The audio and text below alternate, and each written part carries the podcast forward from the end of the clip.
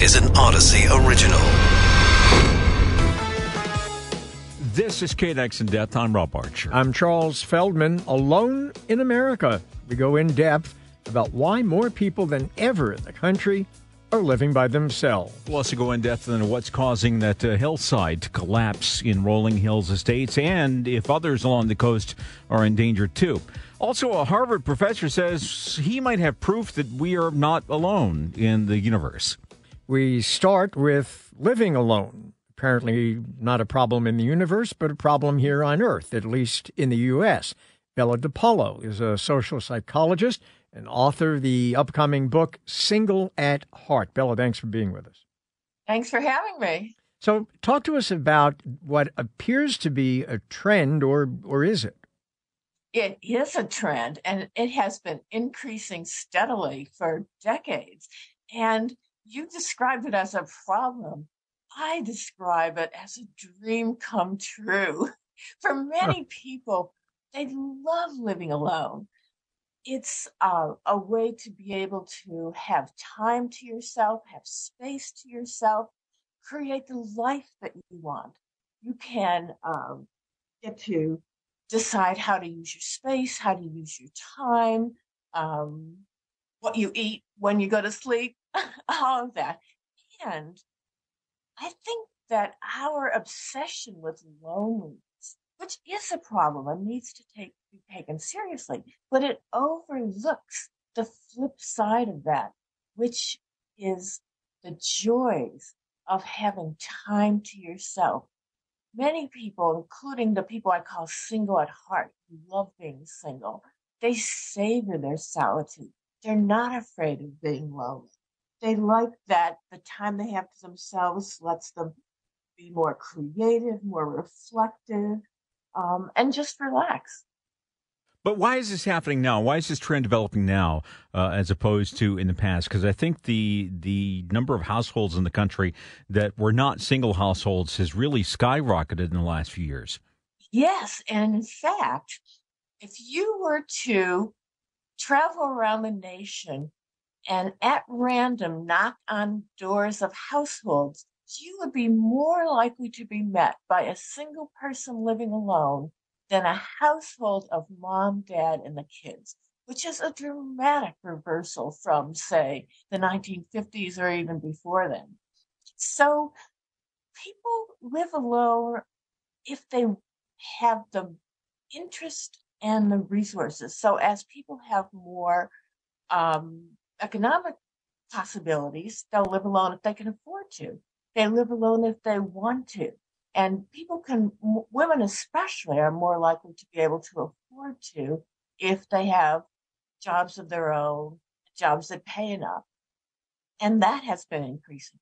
Another thing that makes it easier to live alone is the communications revolution that we could be sitting at home and have, you know, the, web, the email, um, texting. We can be in touch with anyone practically anywhere in the world. So the idea of somebody sitting alone, isolated and cut off from the rest of the world, that's rarely true.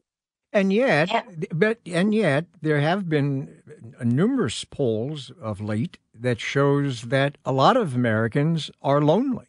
So why is that happening at the same time? Yes, right. Well, I think the key is choice. Do you want to live alone? So, for example, um, if you got married very young and then stayed married and had, and then when you're on your own, let's say after divorce or being widowed, that's new to you. And so you're not used to organizing your own social life. So that can be difficult. Um, one of the things that this that has been pointed out is that living alone can be more difficult for older men than for older women. And I think part of that is women are more are better at creating friendships and ties with other people and maintaining those ties. But another thing is that um, when men don't have any experience living alone, it's harder and now as the age at which married people get married gets older and older, now about um, half of men who marry for the first time are over the age of 30. That means they have spent all those years of their young adult life unmarried mm-hmm. and maybe living alone. So now they know what it's like to live alone, to for go. themselves and to order pizza whenever you want. Household and create their own yeah. social lives. So then, if they get married and then divorced or widowed, I think the future looks brighter for them because they now know how to do single life, how to well. All right. Uh, thank you so much, uh, Bella DePaulo, social psychologist, author of an upcoming book called Single at Heart. Yeah, well, right now, though, Russia says that President Vladimir Putin met with Wagner chief uh, Prigozhin just days after Prigozhin's revolt uh, when he marched his private troops toward Moscow. David Marples is a uh, Russian and European history and politics professor and expert with the University of Alberta. David, thanks for being with us. My pleasure.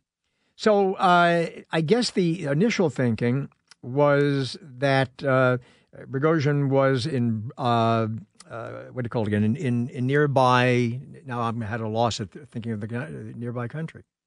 Belarus. Belarus. Yeah. That's it. Thank you. I was trying to, to think yeah. of that. Uh, that he had gone to Belarus, and then it turns out that he surfaced instead uh, in Russia, and then it subsequently turned out that he met with Vladimir Putin.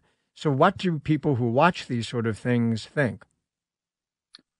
Well, uh, first of all, not only Prigozhin met with Putin, uh, 35 members of the Wagner Group, including the leaders of all the various units, uh, were gathered in the Kremlin. So it was quite an official occasion. And they spent three hours uh, talking. So clearly, something that was that was quite in depth. It was not just a fleeting meeting saying, you know, are you traitors? Do you still respect me? Um, it was something a little bit more. And, and they pledged their allegiance to Putin in that meeting and said that the the uprising had never been directed against him. It had been directed against the leader of the army and the minister of defense. Um, I don't know whether that really uh, means that they should be set free. Um, and I noticed that the parliament, uh, the Duma, has had a big discussion about it as well. And it's really mixed impressions. I mean, one one MP stood up and said that they should have a bullet. The leaders should get a bullet and commit suicide. Uh, another said that they had a perfect right to do this. They were dissatisfied, and that these private military companies were very important to the war effort. You know, but the fact is that these companies were going to become part of the regular army on July the first, a week a week later uh, after this happened, and so it just seemed to be a move to preempt that rather than try to get rid of Putin. And speaking of which, you know, Putin has to maintain this uh, aura of invincibility, and this rebellion for whatever, whoever it was aimed at, uh, did puncture that a bit. So, what does Putin get out of the fact that he met with these people uh, at this point? Where, where does Putin gain in this part of the game?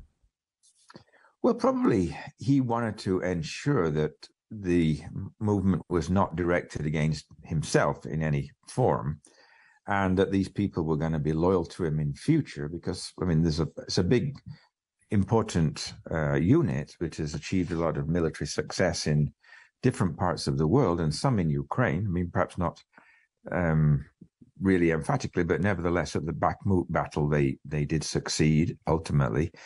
Um, but nonetheless, the fact that he did this uh, tends to make him look weaker. I mean, he, he no longer looks fallible in terms of decision making he seems to be more and more distant from the main battleground and therefore more and more ineffective and detached from what is happening in Ukraine. And I think this all illustrates that. And there are groups now on the far right. Um, much of Russia's on the far right to begin with, but these are even further to the right that are calling for the removal of Putin and saying that he's no longer effectively in control. Doesn't he look uh, mostly weak because one of the initial reasons, right, for his going into Ukraine was his concern that the West, in his view, was encroaching on on Russian territory, in effect. And yet, uh, you know, Finland has now joined NATO today. Uh, Turkey has indicated that it will, uh, you know, not oppose uh, the uh, inclusion of Sweden into NATO. So, in that sense, isn't that alone enough to make him look incredibly weak?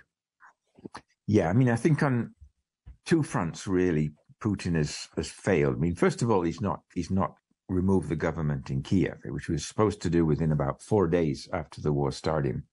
That was a complete disaster, and subsequently, as you say, NATO has, has enlarged even more, mainly because these countries are frightened of Russian intrusions.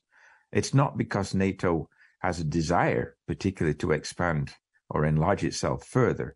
It's more that these countries are concerned about the uncertainty of having borders with Russia in the case of, of Finland. And, you know, Sweden has been traditionally neutral for a long time and suddenly decides it's going to go the same way. So these countries are really not ganging up so much on Russia, but more um, protecting themselves from potential intrusions. And I think it does make it seem really farcical that the reasons for going into Ukraine, the official ones, were NATO enlargement or neo Nazis in Ukraine mm. and wanted to demilitarize Ukraine. I mean, there are far more neo Nazis in Russia than, than there have ever been in Ukraine, and it's beginning to look a little bit farcical now. All right. David Marples, a Russian and European history and politics professor, an expert with the University of Alberta. So, what if we told you that there's proof of alien technology? Mm. You know, well, one professor at a Ivy League school at that thinks that he has it. Okay. Uh, right now, though, 12 homes being destroyed in Rolling Hills Estates by a collapsing hillside. Now, uh, the people are safe. The homes uh, on uh, Pear Tree Lane, not so much. It shows just how dangerous living in the hills along the coast can be. Nate Onderdonk is a professor in the Department of Geological Sciences at Cal State Long Beach. Thanks for joining us. We should point out that, uh, you know, we're talking, of course, about Rolling Hills, which is in the news now in the city of Rolling Hills Estates, uh, in a written statement, tells us that the homes there were built in the area of Pear Tree Lane. that was back in the 1970s, and that there have been no problems associated with that particular hillside reported to the city in some 45 years. And uh, I understand Nate is back with us. So you heard the uh, statement there from Rolling Hills uh, Estates. No problems in 45 years. Why are there problems now? I mean, that's that's pretty much impossible to say without being out there myself. But um, you know, the one obvious reason might be just the large amount of rain that we got this year. You know, we've seen landslides in many places that you haven't seen them before or haven't seen them recently because of the extra water that's been added to the slopes and to the rocks. Is this sort of thing, though, predictable? Uh, and I'd imagine if it were predictable, people would have predicted it. But but is it easily, or should it be easily predictable? Uh, no, you can't predict exactly when a landslide will occur, but you definitely can make inferences about how susceptible certain areas are and how that changes over the years with different rock um, changes or addition of water to the uh, to the system or you know erosion along the coast. So you can't predict exactly when one can happen, but you can definitely assess the hazards at each location. So locations will be different. Uh, it might look the same to me or Charles because uh, we're not experts like you are, but there are some homes on the hillsides there that would be okay, and others would not be okay. What what makes the major difference? So really, the, the three things that are controlling the susceptibility of landslides is the rock type, how steep the slopes are, and the water within the the soil or the rock. And so if any of those things change, you know, you got a change of the forces involved and you can trigger landslides. And so in this case, these are pretty weak rocks. I mean, we've seen big landslides all over parts of Palos Verdes. Um, and then it looked like, uh, you know, from the, the maps, I can see there's a steep canyon right behind the street. So you have a high slope or a steep slope and you have weak rocks. And then, you know, who knows what the water content is I can't do that remotely, but that would be the third aspect to look at. So there are plenty of people in Southern California who live on hillsides near the ocean. Is there an easy way for them, if they're concerned, to find out what the risk is for them?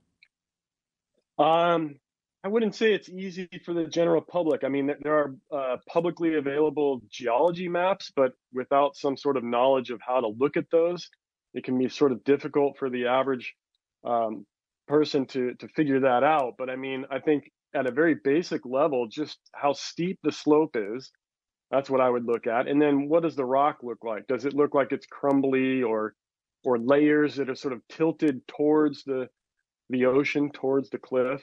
Um, those two things I think you can look at without any real geologic knowledge and make an inference of just how stable the slope might be. You know, when I first moved to uh, Southern California, I was kind of amazed at how many homes I saw uh, that had been built, uh, not necessarily on uh, hillsides near the coast, but just on hillsides in general, up in the mountains. And I'm thinking of a, a friend of mine had a home. Uh, most of it was situated on stilts. on the side of a mountain uh, heading down into a very deep, steep valley. And why do people want to build like that when it just on the surface looks like, you know what, an earthquake or a hillside and you're going to be in trouble? Yeah, I feel the same way. I'm I'm always shocked driving around LA that, that people have built on these, you know, steep slopes and stilts exactly like you say. I think you know, I don't know the exact reasons. I would guess that it's just real estate prices or the view or something like that, you know, trying to maximize every square inch that you can. Um, but yeah, presumably somebody evaluated that that slope at some point and said this is solid rock and this is good. And you're certainly hoping that they did that. um, but it still looks like a risky situation in many cases. Yeah, it does. I do see some homes that make me think that someone said, What could possibly go wrong? And uh, then something goes wrong. We're going to thank our uh, guest there for that segment. That's Nate uh, Onderdonk, uh, professor in the Department of Geological Sciences at Cal State Long Beach. You're listening to KNX In Depth with Rob Archer. I'm Charles Feldman. President Biden is in Europe. The president stopped by the UK earlier today and met with King Charles to talk about climate change. Next, it's on to a big NATO summit in Lithuania. Marc Sandalow is a political analyst with the University of California Center in Washington, D.C. Marc, thanks for uh, being with us. Good afternoon, guys. We mentioned a little bit earlier in the show when we were talking about uh, Putin and some of the goings on in the Kremlin over the past couple of days that um, I guess there was a bit of a, uh, a, victory for President Biden, who had been pressuring uh, Turkey to give its assent to have uh, Sweden admitted into NATO, and apparently he succeeded in getting that. Is that a big win for him? It's a big deal. I mean, in some ways, it's hard to see why Sweden, of all places, you know, as a 32nd NATO country, would matter. Uh, but you know, Sweden's been uh, used to be a huge military power. Uh, you know, they were famously you know neutral during World War II, which you know some people in retrospect think was a bit of an outrage. But they've always had this stance of neutrality. Joining NATO puts them squarely on the side of the West. And you know the the the, the geography it, it's pretty close. I mean, Stockholm to St. Petersburg is you know roughly you know it's roughly San Diego to San Francisco. I mean, it's not that far away. So to have Sweden as a member um, has got to make Putin feel that much more closed in.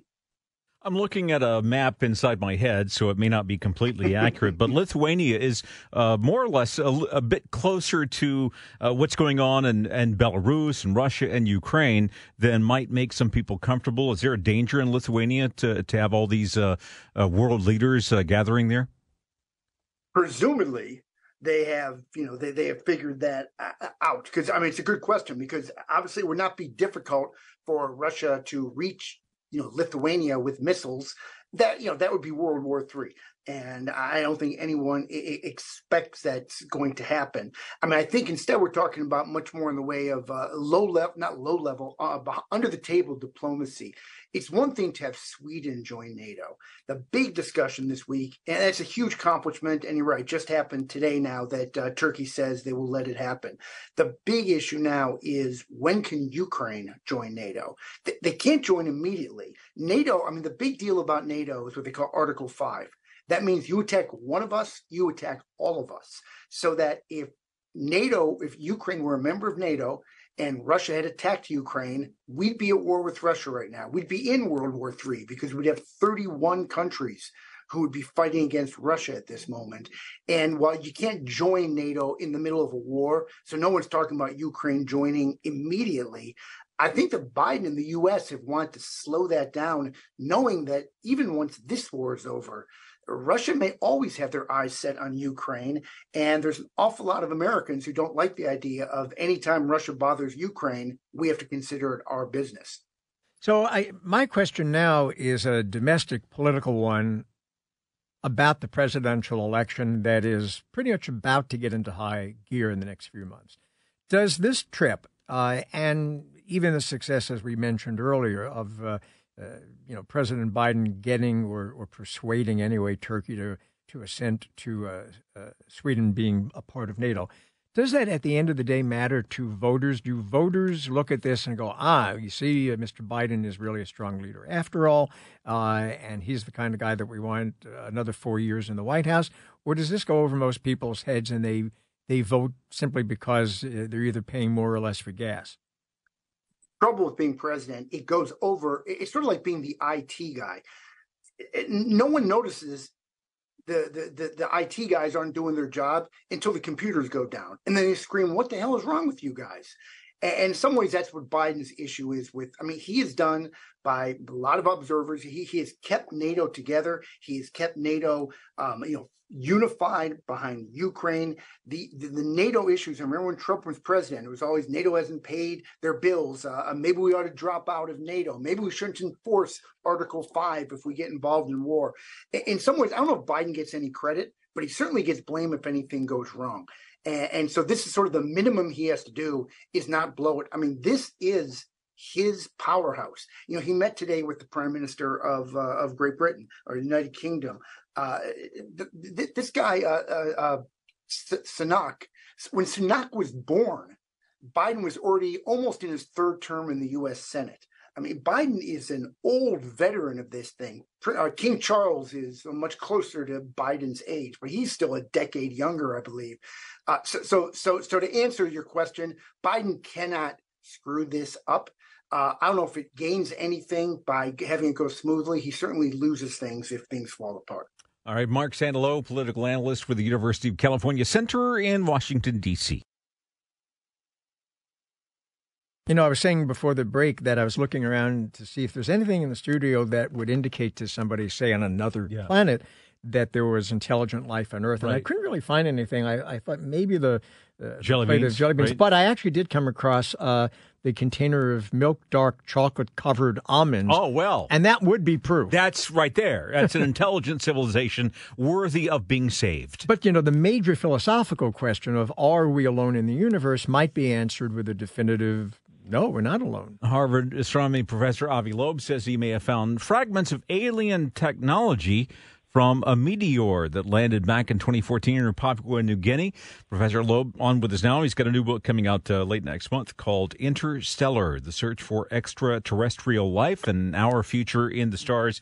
Uh, thanks so much for joining us. Yes, I am. Okay. Uh, good to, to, be with you. Okay, so uh, I, am sure you know, uh, you're smart enough to know, uh, probably smarter than Charles and I put together that there is a distinction to be made between uh, saying something as U.S. Space Command did that uh, this is material that almost definitely came from another solar system.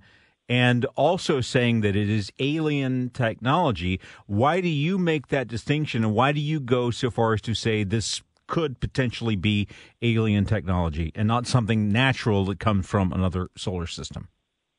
Well, I did not say that some reporters that distorted my words say that. Um, so um, here is what I say. Uh, this is an object that uh, came from outside the solar system. Uh, that therefore it's called interstellar, the first recognized interstellar meteor, based on the U.S. government data. And uh, we made this uh, discovery with my student Amir Siraj back in uh, 2019, and then the government confirmed it at the 99.999% confidence. So that's, uh, and then um, the government also released data about the fireball of this uh, object, and uh, it implied that uh, the object is tougher than all space rocks previously reported by NASA, 272 of them in the catalog. We're having great difficulty with um, Yeah, maybe we uh, if we get our producer to reconnect with the uh, professor, and we'll talk to him now. So he's uh, uh, what I'm gathering now is this: whatever this material is that came to us from another solar system was harder than anything else we've ever encountered before. And uh, Yeah, I but, do but what I'm interested in, in finding out is he's saying that uh, a lot of the news headlines Right. Were not accurately reflecting what he thinks. So I am kind of curious Yeah. what exactly he thinks. we need to get a clarification on that. And uh, I think we may be uh, close to success in getting him back on the line here. I'm looking at the blinking lights, which would signal to me uh, some kind of artificial intelligence at work. Uh, outside in the uh, in the production studio. As we wait for him to come back, you- though, uh, once again, let me talk about his new book coming out, Interstellar: The Search for Extraterrestrial Life and Our Future in the Stars. Of course, uh, uh, Charles, uh, you and I both have talked about this quite a bit before. We're sure that there might be intelligent life elsewhere in the universe, but has it visited here? That's the real question. I think we have uh, Professor Loeb back on the line with us. Hello, sir. Hi. So let me complete the picture. So this object was moving faster than 95% of all the stars in the vicinity of the sun, based on its speed, the speed that it impacted the Earth. And moreover, it was tougher than all uh, space rocks in the NASA catalog of meteors over the past decade. So, based on those two properties, uh, you know, you might uh, uh, consider the possibility that it was technological in origin because that would explain the excess propulsion that it has and also potentially that it's made of some alloy. Now, to find this out, we went to the Pacific Ocean to collect any leftovers from the explosion, from the fireball of this meteor. Very simple collect the material and check it whether it is natural in origin or technological in origin. And amazingly enough, we found some spherules, some tiny millimeter sized droplets that uh, melted off the surface of the object when the, the fireball uh, took place. And uh, we are now studying their composition to be able to differentiate between this object and any meteors that belong to the solar system, and also to figure out if it's made of uh, a technological composition. So, so as we can be clear, uh, because you said at the outset that you thought that uh, reporters kind of distorted or got what you had to say uh, wrong. Uh, what I think you're saying, and correct me if if uh, we have it wrong.